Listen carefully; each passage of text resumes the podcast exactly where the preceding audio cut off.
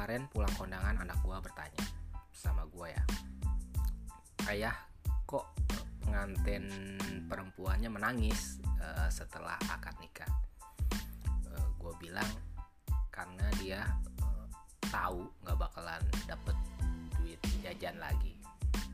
Karena setelah nikah itu udah nggak bakalan dapet uang jajan tapi dapetnya uang belanja dari suami ayah terus kenapa uh, ayah perempuannya juga nangis? Kata ada anak gue bertanya.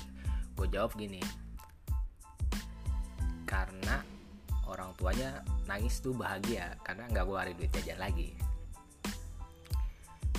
Terus nanya lagi nih anak gue ayah terus kenapa ibunya juga nangis? Uh, ibunya juga bahagia karena dia uang belanjanya bertambah